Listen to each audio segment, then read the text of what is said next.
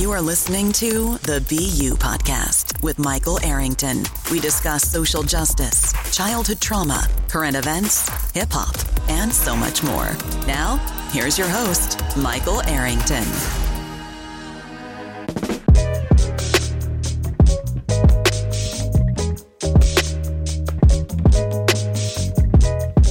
Yo, what's good? It's the BU Podcast with your man Michael Arrington. I'm here, man.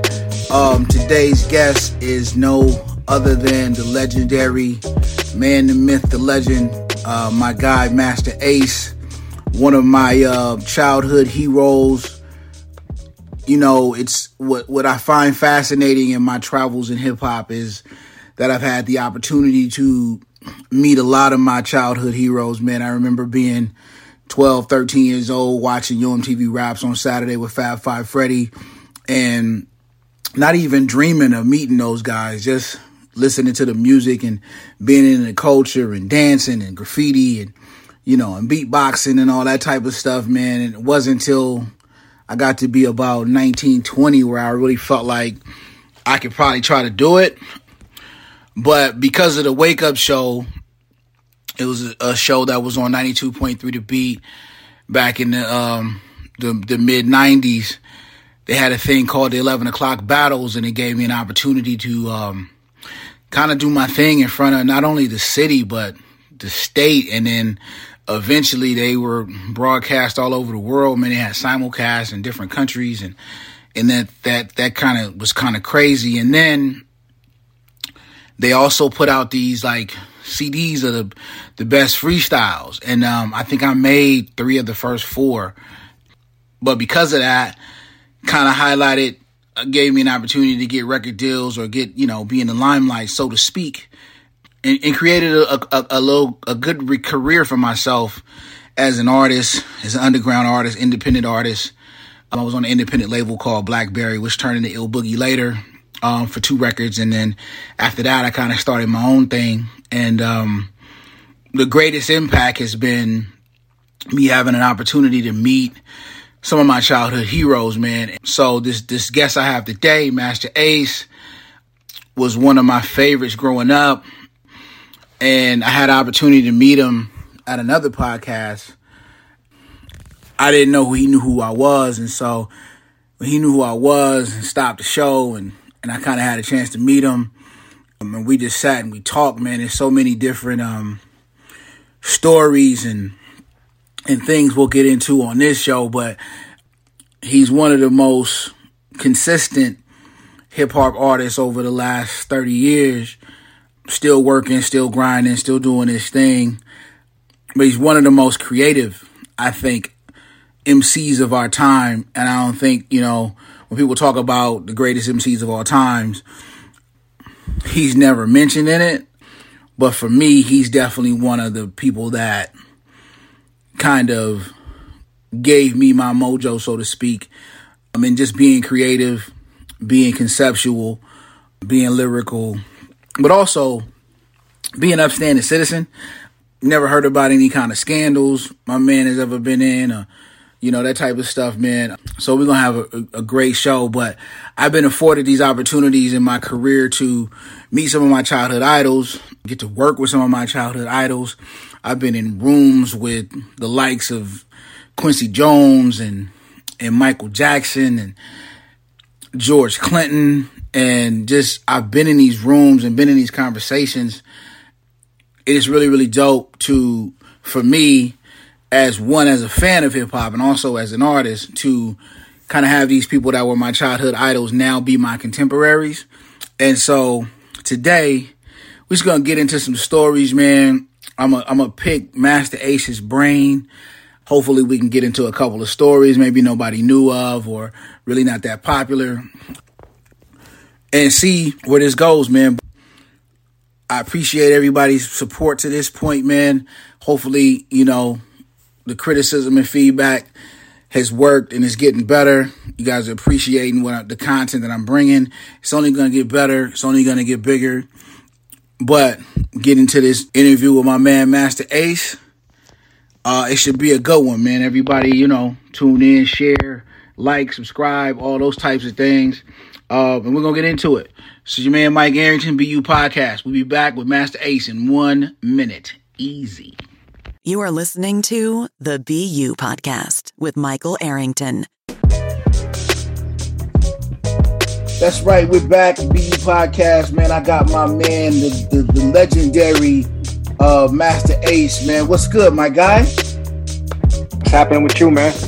Uh, I can't complain, man. Um, the journey's been different for me uh, down this path than it, it has been. You know, I'm usually on the other side uh, uh, of the questions, so uh, this has been a different journey. But um, but I appreciate it uh, because at first for me, I'm a fan of music. So whenever I can talk to people who I respect and kind of have those those barbershop type talks with, with cats that kind of been through what I've been through, man, it makes it that much more organic and authentic. So first off, man, I want to start off by saying, man, first of all, how much of a fan I am of yours. Um, ever since I, I heard, you know, the capital A, capital stay, I've been a fan since that point. Um, but I met you, man. I remember meeting you at the Wake Wake the Flock Up uh, podcast a couple years back, man, and and I walked in. Years. It's been a few years, yeah. And I walked in, and you were like Mykill Miers, the rapper, and that like my 14 year old self was was benoodles inside, man. So one, I appreciate the respect, but two, man, I've always been a, a fan of your your work, man. You you are the type of artist that kind of embodies what an artist really is, in my opinion, man. So I want to give you your flowers now, man. I appreciate you, bro. I appreciate that. Thanks for saying that, man. Um, it's been it's been a great journey. Um, it's been a very interesting journey, and um, I'm fortunate to got to have gotten 30 years in it and still be going. Yeah, no doubt, man. So like for me, I took I kind of took your your script and kind of was like, okay, he kind of does the thing the way I want to do it, right? I just want to be consistent. I want to stay working. I want to be authentic to my fans, man. And, and I think you've always you've embodied that with every project you've put out, man. And so um, I want to respect you for that, man. But first off, man, for me, hip hop is like my vent, man. It's been my therapy since I started doing this thing. Um, is hip hop a release for you, or is it just you just that creative? it's it's a release for sure. Um, I feel like since I was a kid, I've always been a writer at heart. I feel like since I was very young, I've always had this desire to um, create stories in my head and, and then and then write them down and share them with people. And so, for, like I said, from from the time I was very young, I was doing that it wasn't necessarily in rhyme form to start, but I was always writing stories. So I, I feel like when I can think back to such a young age and still doing that, it makes me really feel like I was I'm a writer at heart. It's what I was born to do. Um, it's what I feel most comfortable doing, and it's what I enjoy doing the most. Yeah, no doubt. I'm the same way, man. I started writing short stories. I want to say about maybe fourth, fifth grade, and then from that it kind of turned into poems. And then from that it turned into rhyme years later. Um, okay. i was a dj first so um, i didn't think i was going to be ever ever be a rapper. You know what i'm saying? I was i was, I was a dj too. And so uh, general jeff uh, rest in peace was the, one of the people that taught me how to how to um, how to dj back way back in 86 85 86 so um so yeah, man, as an artist, man, the favorite part, my favorite part of the music is the recording and the writing part, man. Um, of course, I like to perform it too, but which is your favorite part, or all three good for you? The recording is probably the least favorite for me, just because it's just like a painstaking process of getting what you feel like is the right take, the right phrasing, the right whatever it is. It, you know, recording is is work. It feels like work. Um, maybe because I'm a perfectionist and I can listen to the whole verse. Whole verse could be perfect, but there's one word that I I said I said of instead of instead of off or something something one one little thing one little letter off. I'm like yo, let's do the whole thing over.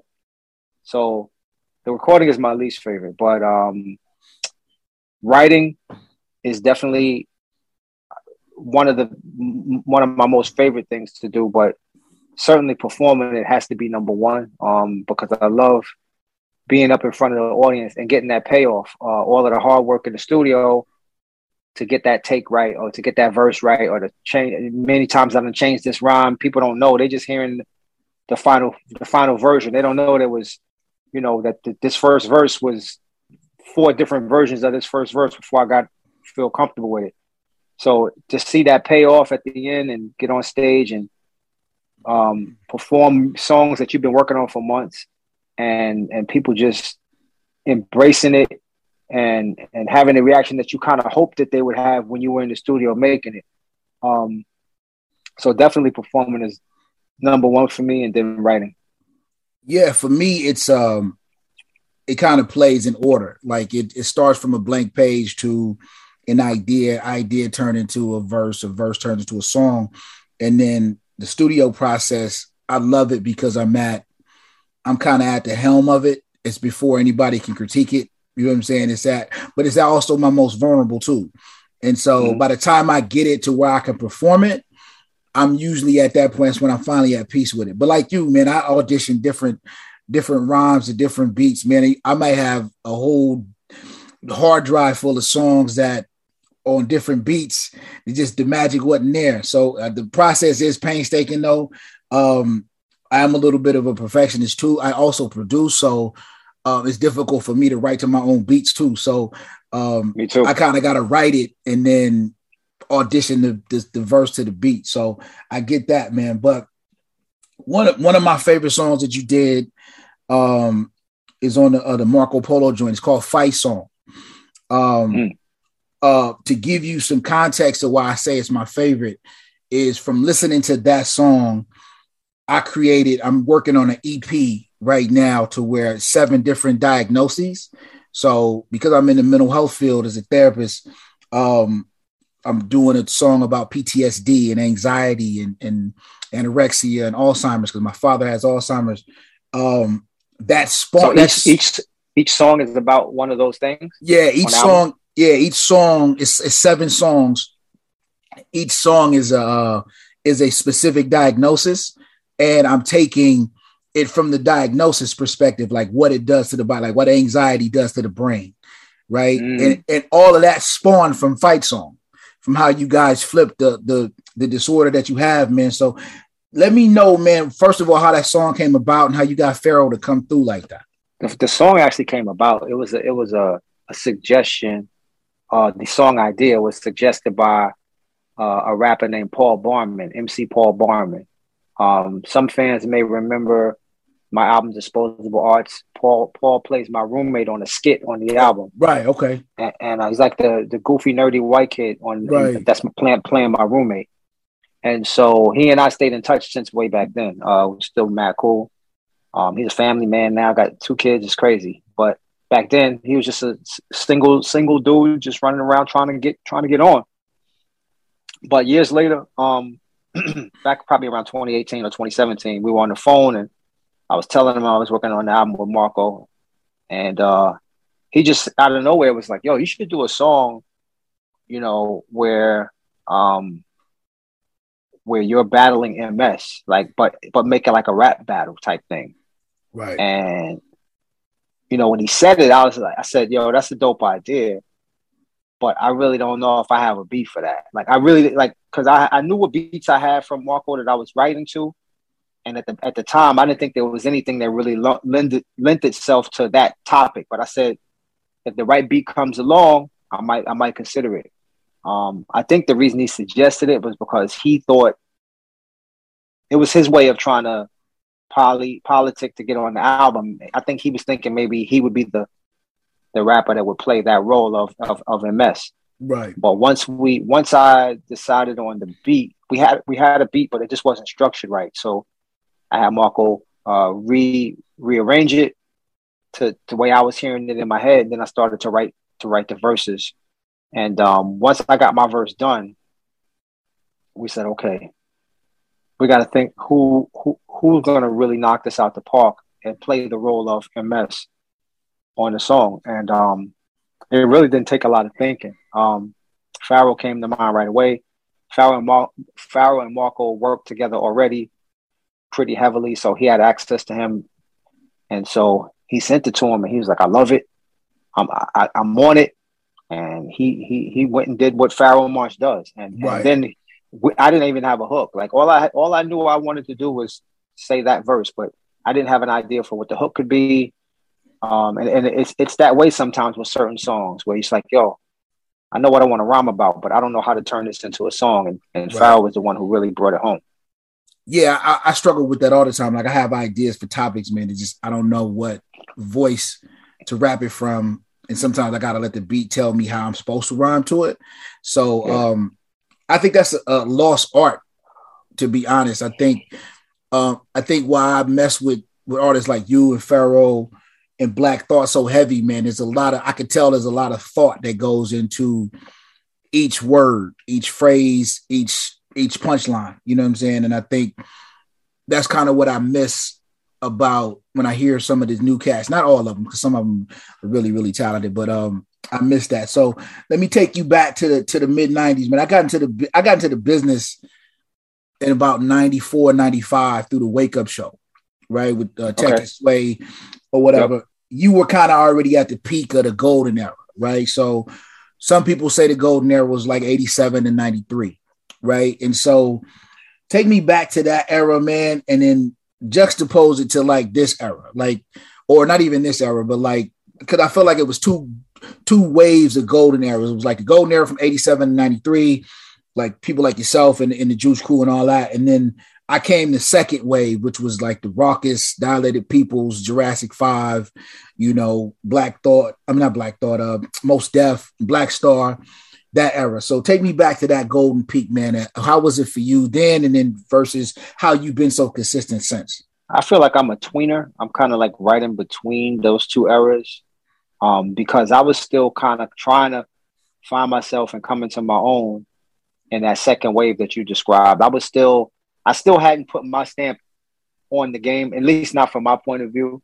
Even though people had heard me on the symphony and they considered that a hip hop classic, um, I still hadn't really gotten my feet wet the way I wanted to. I was, I was, I was, uh, I was, I was being controlled by the music industry and the rules, the rules and parameters that revolve around being signed to a, a, a label, a major. Even though I was on, you know, Delicious Vinyl, which is technically an independent, but they were controlled by uh, a major distributor. So I had to play by those rules, and so it wasn't until I got out of that. But to but to just to look at that era, um, there was just so much innovation going on at that time, from a lyrical standpoint, from a sound uh, standpoint. You know, music was we were still discovering the what the possibilities of this hip hop music could be, what it could sound like. There was still it was still pioneering going on. Right. You know, people don't people people think that the pioneering took place during the only took place during the Melle Mel, you know, uh, Furious Five, the Treacherous Three um, Cold Crush Brothers days, but nah, that pioneering continued to happen all the way through the mid 90s into really into the early 2000s. We were still finding new ways to express ourselves musically and, and still to this day are. Um, For sure. So, but there was a lot of pioneering during that time. And, um, you know, one thing about me, uh, I try to pay attention to what's happening around me. I try to listen to other music that's coming out, even if m- maybe I, I can't relate to it directly or specifically, I still um, find myself trying to hear as much music, new music as I can, and that's what fueled me, and that's what kept me, um, what kept me consistent, what kept me engaged in this music is is continuing to be a fan of it and listen to it. Um, so when I started going on tour in 01, I was on I was on the road with with Wordsworth and Punchline and Stricklin, and those guys are all younger than me, and they to me had their had their hands on the pulse of what was happening musically in the early 2000s. And so because we were on tour together and on the road together, they would, you know, on those long van rides, you know, every day somebody new had an opportunity to play music for the van. So they were always playing stuff that I probably never would have heard. You know, who's that? Right. Oh, or who's that rhyme right there? Who's that? I never, I, I don't recognize that voice. Or that's such and such. oh, okay, he's kind of dope. Yo, play some more by him. And, and, and, so that was kind of the you know the the, the training ground in, in a certain sense for me, just in terms of just staying engaged and locked in with the sounds, the music, the evolution of the music. And that's why I didn't really get stuck in, you know, my first wave uh, in 1991. I didn't get stuck in that second wave in 95, 96. I continued to evolve with the music because I continued to listen to it. Um, so many of my peers, you know, my age or, or even older, they kind of get caught up in what they consider to be the golden sound. And they can't hear anything beyond that. And and and to me that's a mistake. Um, you gotta always as a as a creative person, you gotta always be willing to push the envelope. I'm not saying start doing trap music or you know or drill music. I'm saying be open to these new sounds, these new possibilities, these new ways of laying hooks down or whatever it is. But just be paying attention, and I, that's what I've tried to do, and that's what's that's what's helped me get to this point. Yeah, like for me, I feel like because I work with kids, I work with high school kids mostly, and okay. so I listen to what they listen to. A lot of it I can't stand, but I understand why they like it though. You know what I'm saying? And so as a producer, right. when I'm producing stuff and I do a lot of stuff for TV, I gotta stay with the times anyway. So my right. sounds are a little different. So yeah, I would love to just pull out a break beat and you know and, and flip some dusty finger break beats or something like that. But you know, also things evolve. So I get I get what you're saying on that, man. And I know a lot of you know people that are considered pioneers in the game, they kind of stuck in their in their suit of what they you know what they've known for, and they stay in that box. And I think that limits their creativity because I, I, know a lot of them still rhyme. You never really lose the art of rhyming, really. You just you kind of lose the, the, the fire for what's specifically hot now. You know what I'm saying? Like I know it's stuff you could probably say from your 91 rhymes that you could say today over any beat. You know what I'm saying? It really wouldn't matter. You know what I'm saying? Just uh, how you how you phrase and you put stuff together. Let me take you back to the uh, Slaughterhouse record. I see it in the background. Um, when that record came out, it was really just before the whole East Coast West Coast beef. Um, yep. For me, being a West Coast kid, I remember getting that record. I was in a record pool. I remember getting that record and was kind of blown away by just the creativity in it, right? And so I thought it was real creative on your part to kind of play that role that you played, man. But take me back to that, and did did you get any backlash for for that from West Coast cats? I didn't get any backlash. People people brought it up to me years later, like twenty years later. People would say to me, "Yeah, I thought you was kind of coming at the West Coast when you when you did that album." And um, I was like, nah. Um, I, I, just tried to explain it. I mean, I, I, explained it in an interview, so I think that's why there was no backlash. Um, that was just a time period where, you know, NWA was huge at that time. They were selling the most records out of anybody, East, West, whatever. And the record labels, because I was kind of between labels when NWA came out. And the record labels, everybody was looking to sign what they considered to be gangster rap. Right. You know, and and so it, it started to feel to me like if you weren't rapping about these particular topics, guns, drugs, murder, alcohol, weed, if those topics weren't at the top of your top of your um top of your, your top of your subject list, labels were not interested. And so as an artist that was trying to get a new a new deal, a new situation, if I was frustrated. I was like, man, this is some bullshit. Like for sure. So all y'all gonna all y'all gonna do is all y'all gonna do is sign a whole bunch of NWA sound alikes. Like that's what we're doing. Um, and so it was more of a um it was more me speaking about the the the the uh the industry, the the the condition of the industry more than it was about you know, a particular sound or a particular group.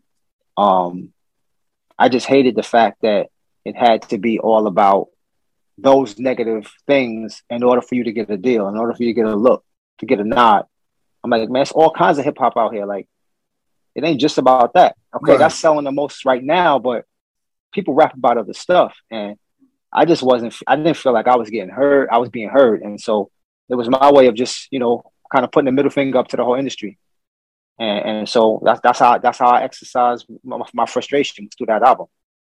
Yeah, no, I t- as a West Coast kid, I took it as that. I took it as um because that was like I said, it was right around the time where I started rhyming, and so I was going to record labels at that time, and that they were looking just for gangster rap. And at the time, you know, what I was doing wasn't wasn't gangster enough, right? right? And I was a West Coast kid, but I always got put into the East Coast bag. Everybody thought I was from the East Coast when my first record came out, which always confused I, me. I thought I thought I thought you. Were, I didn't know you from the West Coast. Yeah, it, it, I got that a lot. A lot of people either thought I was from Boston or I was from you know from somewhere in New York, and um, I thought I made that pretty clear on my album cover with the Dodger jersey, but um, but I get it. My most of my influence at East Coast some of my favorite rappers, man. My influence is uh Chill Rob G, yourself, Special mm. Ed.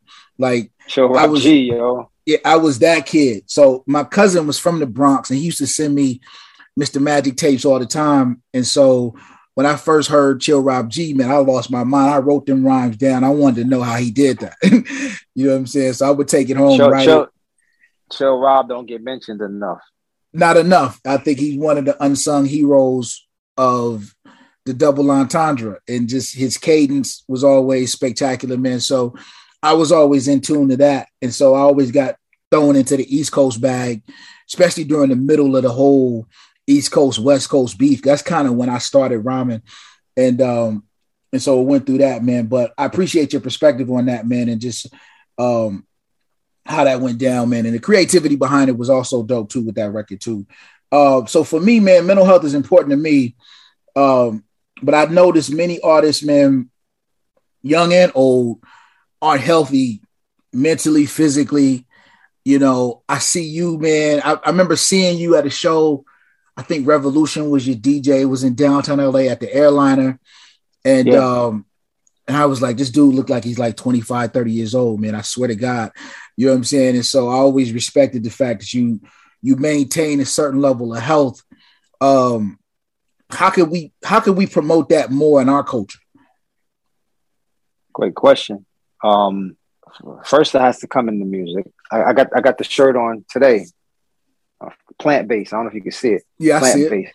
And so, um, one of the songs on the new album with me and Marco Polo is that's the title of the song. It's called Plant Based. And um, so you know, a lot of our communication as artists comes through the music, and so that's that's always the first step because the music has a huge influence on the people that listen to it, whether they want to admit it or not. And that and that influence can either be negative or it can be positive. Um, and so I think it would start with the music, and I think you know um, having um, some community outreach kind of programs. Like I know in my own neighborhood where I grew up at, Brownsville, Brooklyn, uh, which is one of the rougher parts of, of, of New York City.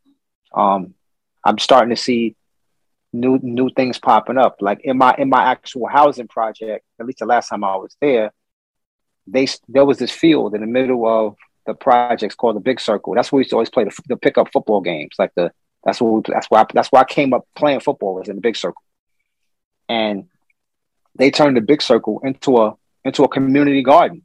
Like oh, that's dope. Place where I used to run around and play football in the dirt and dust is now a full fledged garden. I haven't been there in a few years, so I hope it's still up. But the last time I was out there, I, I, was I was blown away. I was like, wow, this is nice. Like, and so those are the kinds of programs though that can help at least spark conversation about uh, within our community about health, health, wellness, um, eating right, um, and, and so you know, there's there's definitely mentions on the new album besides that one song, there's definitely some lyrics, some lines thrown in there about that topic specifically.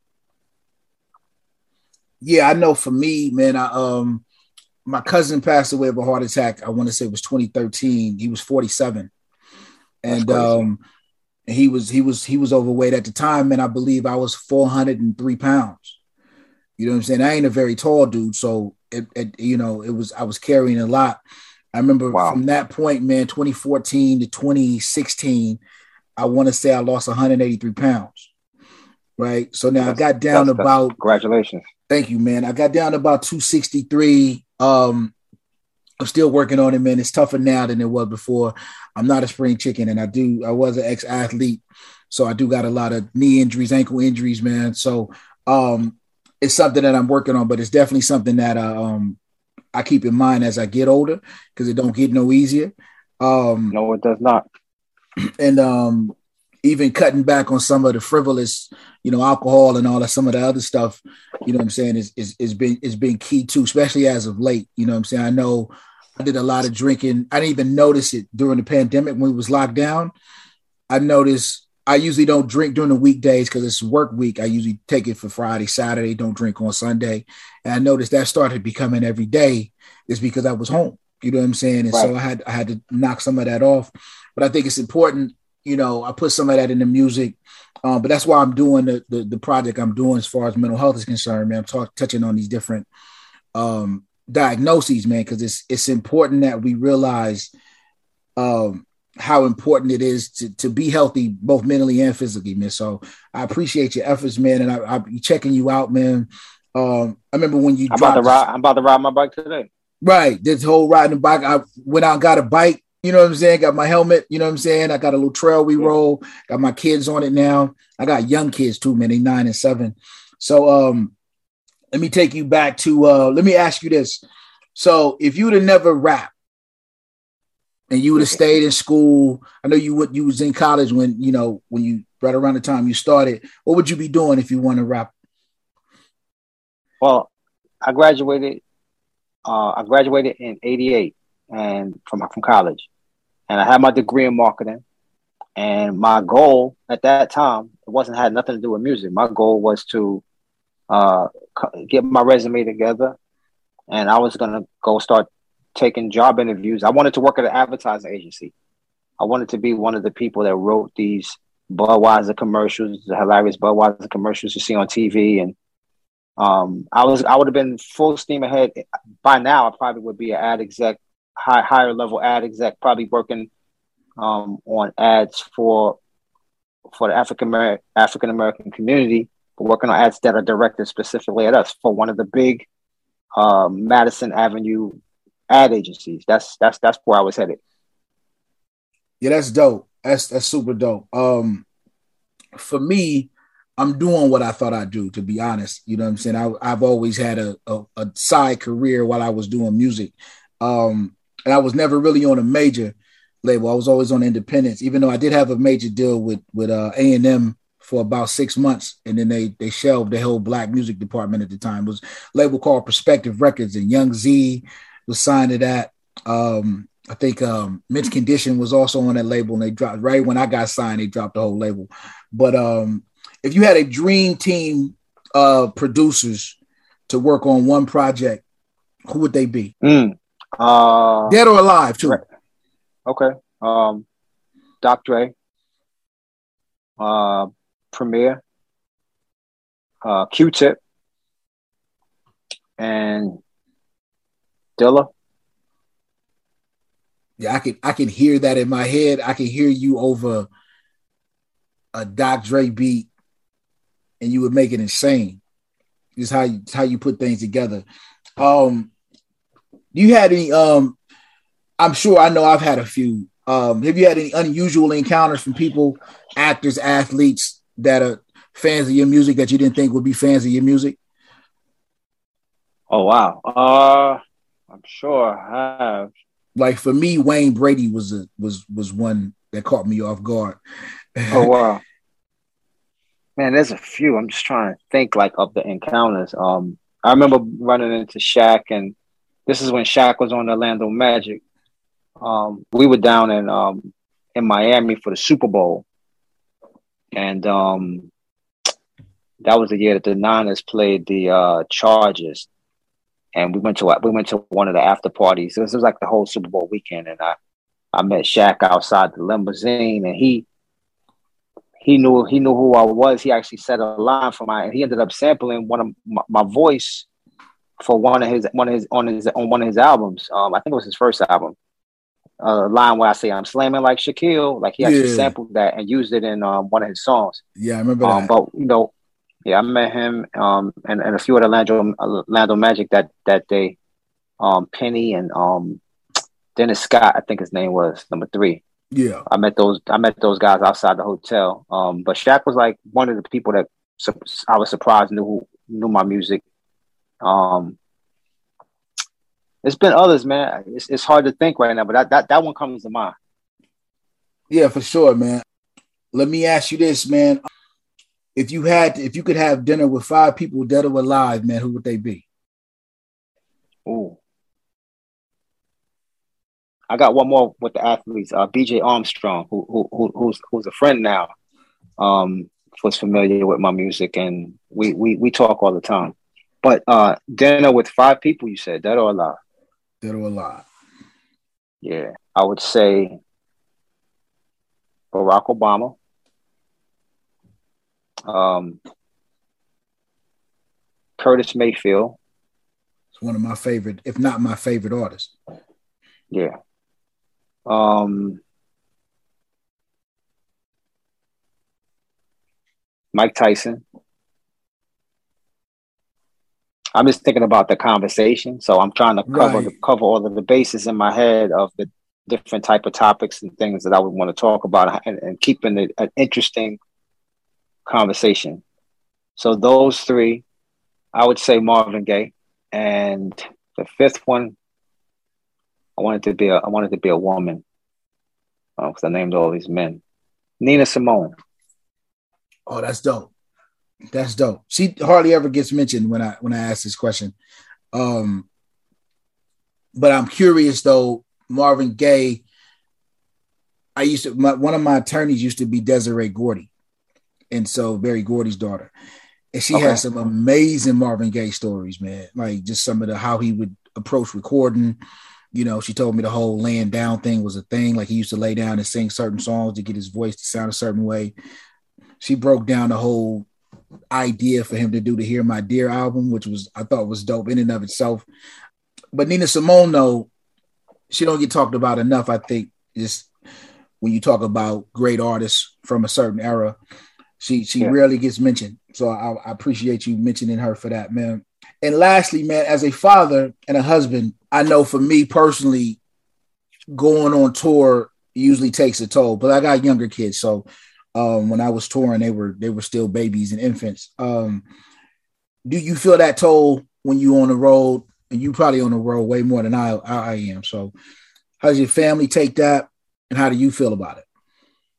My family is uh, super supportive of my travels. They understand that that's how the bills are paid, um, and so there's no. I, I know there's there's there's cats out there who or, or maybe with women who don't understand the traveling thing or they're worrying about what's happening when they're on the road and things like that. But I, I have a solid uh, wife who who understands the business. She was an artist at one at one point too, so she she knows what it is. She knows what it's about, um, and we we use it as a time to to miss each other. And so, you know, when I'm when I'm home a long period of time, like the last two years, I get road sick. I want to get back out there and, and hit the road, and, and, you know, I miss those shows and those interactions with the fans and those those sound checks and those performances. Um, but when I'm when I'm on the road, I get homesick, and I'm, I want to get back home to my bed, my comfortable bed, with, right. with a consistent shower and a consistent, you know, uh, schedule. So both things um, I look forward to both. Whenever whatever I'm doing more of, then I'm looking for looking to do the other thing. Yeah, I remember um I toured heavy 2013, 14, 15. Um I took 16 off. I did some things. I did a couple festivals in 17. Um and then some things in 19. I was looking forward to doing a 20 year anniversary tour for my first record because it came out in 2000. But uh, COVID squashed that. And so right little did I know that it would be another couple years before things will open back up. So I am now at the point to where I'm road sick now. Like I miss that interaction. I miss Europe. Like it's it's crazy. Um yeah. so I, I miss that. I miss the interaction with the fans, man. I, I miss eating exotic cheeses in these weird hotels I'll be in, man. I miss all that.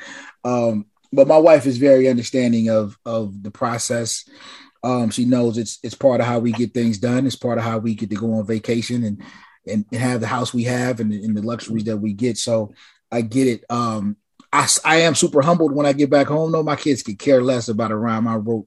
it's about that's what I like though. I like that. Me too, man. I think, and then my, you know, my wife is not. She's not in the music business. to be honest, she don't even really listen to rap like that. You know what I'm saying? Like she listens to whatever they were playing on the radio. Um, I did tell her I was interviewing you today, and she lost her shit and that never rarely happens. You know what I'm saying? She was like, "Oh, so she's from she's from, she listened to a little something." Then. Yeah, she listened to a little something, and um, I probably played "Beautiful" out uh, when it came out. I played that until the CD skipped. You know what I'm saying? So, um, dope, dope. I, I was um, talk to me about the the the the, the Edo G uh, project you did, the uh, the arts and entertainment. Like, how'd that come about? Uh, I, it was Edo's idea to do a project. Um, when he first came to me with it, I didn't, I wasn't excited about the idea. I was like, ah, I don't think nobody interested in that. Um, but then he came back to me a few months later and he said, yo, I found an investor that's willing to put up, you know, some money for us to get started on the album. And he's going to pay us X amount of money. And what we got to do is record 10 songs. So the money was real. And so I was like, all right, well, they're to pay us to do 10 songs. Let's do 10 songs. So that started the process. Um, once we got to 10 songs, there was supposed to be another payment that came in.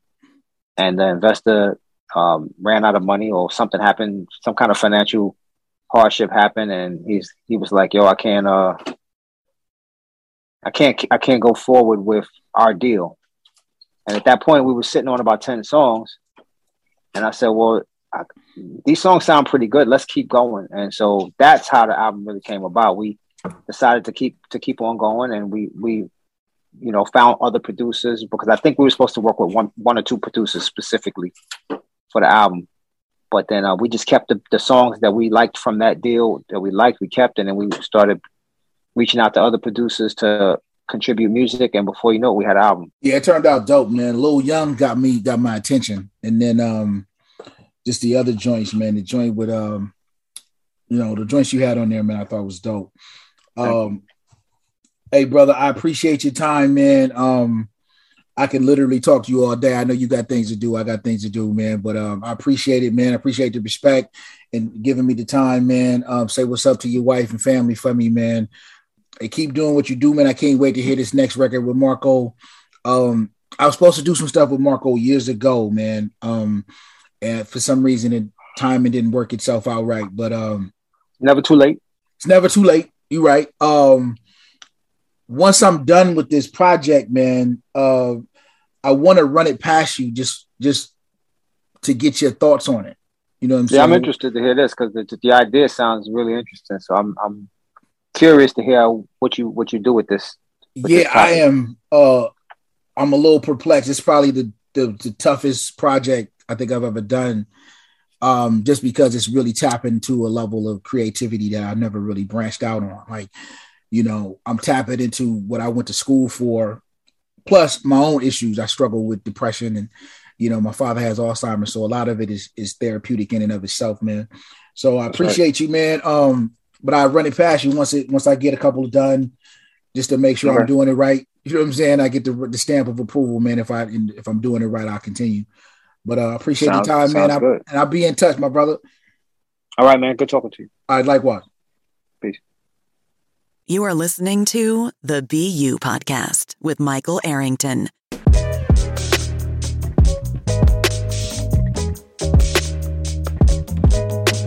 Yo, we're back. BU podcast. Mike Arrington, man. Um, I want to give a big shout out to uh, Masta Ace. Just the fact that I can tap into that tap, tap into him as a resource is a is a major thing for me. As I mentioned, man, he was one of my childhood idols. I've been able to kind of watch him grow, not only as an artist but as a man, as a businessman, um, as a family man, husband, father. And those things are important to me. But we talk about this music industry, right? And how you've heard, you know, or you'll hear through the course of this show some of the ills of the music business and some of the the the negativity that it breeds. And it's not just from kids that are from the inner city. I think it's fame in general right? I think nobody prepares you for the level of attention that you get from fame right and so once upon a time you know, news was a day to day thing. And by, by that I mean, you know, something happened today, it gets reported tonight, and then it hits the newspaper in the morning, and then it's news, right? So a lot of people, a lot of artists, a lot of famous people, actors, athletes, whatever, were able to sort of kind of protect their identity, so to speak, through the just the level of how news was reported, right? So you can kind of hide a lot of things um, because the story was being told by one, two, maybe four different outlets, right? And so today, especially today, the the news is is almost instantaneous. So if it happens now, you know about it now, or you post it now, or you you know, and so the minute you post it, it gets you know, people comment and then it goes viral if you especially if you have that level of fandom. You know what I'm saying? So it's difficult for you know artists to be to maintain a certain level of decorum or composure when they're constantly under the microscope. And so you add that to just being under the watchful eye of society and then society feeling like they have the right to display their opinion because they have a vehicle in what we call social media to be able to to judge and nitpick and dissect everything you do say and wear is difficult right so when i look at my journey as an artist you know there was only a couple of vehicles to where i could launch that right? And so you heard me mention the Wake Up Show. So the Wake Up Show was a show that was on 92.3 The Beat in LA um, back in the 90s. And it, was a hip hop show. It was with Sway, who everybody knows Sway from MTV and, you know, Sway from Sway in the Morning now. But um, back then, you know, he was, you know, a mainstay in the underground. Not that he's not now, but um, he was a mainstay in, in, in hip hop culture. And the show, him and Tech and, and you know, DJ Revolution were integral in getting people, launching people's careers, so to speak, myself included. But they played nothing but hip hop. And it, the people they had on were hip hop people. And these were people that were on the ascent to being great right? So one of the episodes I was on, Biggie was on, right? And so they had this thing called 11 o'clock battle. So they would let anybody from off the street come in and rhyme, you know, over a beat, you know, and, you know, you would go at it. And sometimes it would be battle. Sometimes it would just be just people just trying to, you know, get exposure.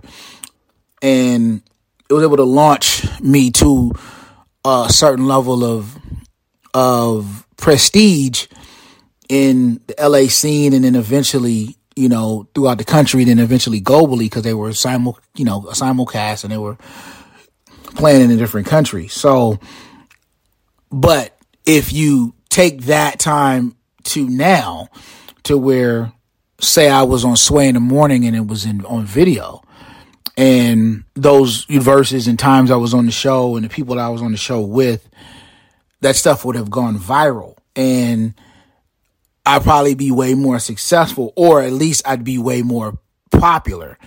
And I'm not quite sure I would I would have been able to handle the the vitriol that comes from success, right? And so I think a lot of times what celebrities fall into the trap of is they feel like they have to respond to every time Dick and Harry that has a response to one of their posts or one of their videos or what whatever the case may be and so they get so caught up in feeling like they have to prove their point or make their point, you know, or defend their point or whatever the case may be. And that's very, very difficult to do.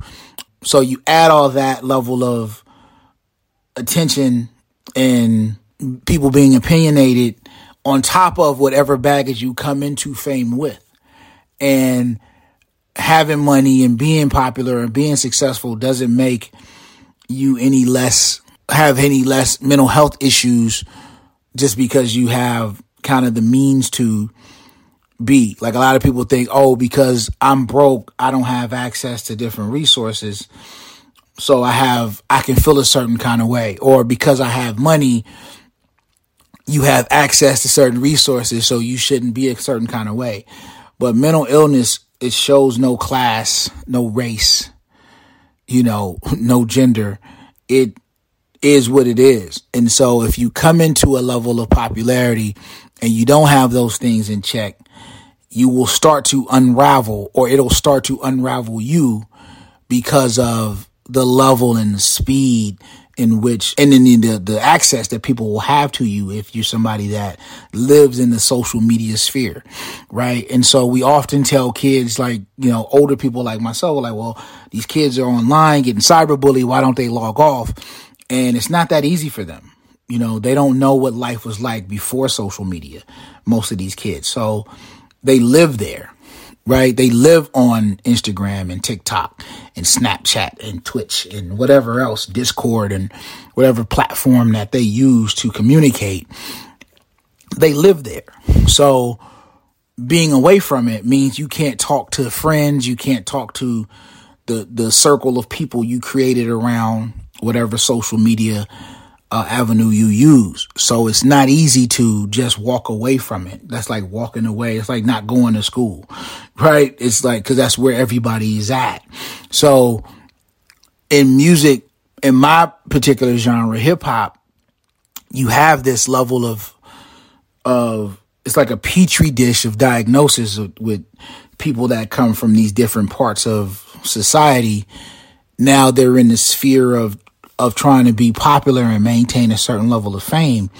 And that in and of itself is difficult. Then you add the baggage of mental health issues, man, and it becomes very, very uh, contentious and people struggle. You know what I'm saying? And, and one of the, the things that I, I wanted to do with this podcast is kind of one, give people who have no idea of what hip hop culture is or what, you know, some of these things are, or even some of who some of these guests I have on, uh, give them a different perspective of how the world is being seen through these different people from these different perspectives, right? So, you know, you'll hear me have a therapist on, or a self, uh, a sex health therapist on, or have a music artist on, um, or have a school psychologist on, or have a chef on, or whatever, just to give you different perspectives of different content of different issues that may or may not pertain to you. But knowledge is power. So the more you know, the better you can do. You know what I'm saying? So what I try to do is give you prudent information for you to make prudent decisions.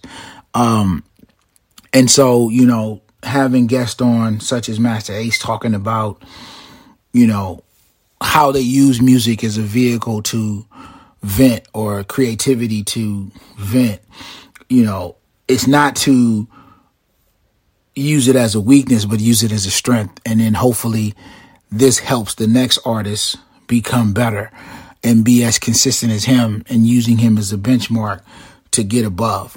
Right. And so for as great as, as Michael Jordan was, you know, there wouldn't be, you know, any Kobe's and any Iversons and any LeBrons if it wasn't for him. so they used him as a vehicle or a benchmark to to look look up to to try to to try to reach. And whether you agree or disagree, you know, he was that vehicle for a lot of kids. And so because I am in the children field, hopefully the messages that I portray or I I give out helps you become the benchmark for the people in your circle. So um with that said, thank y'all for tuning in for another great show. Um, again, shout out to Masta Ace. Shout out to all those who've been downloading, subscribing, following, sharing, all that type of stuff. I appreciate it, man. This is the BU podcast. Mike Arrington. I'll catch y'all on the next one. Easy. You are listening to the BU podcast with Michael Arrington.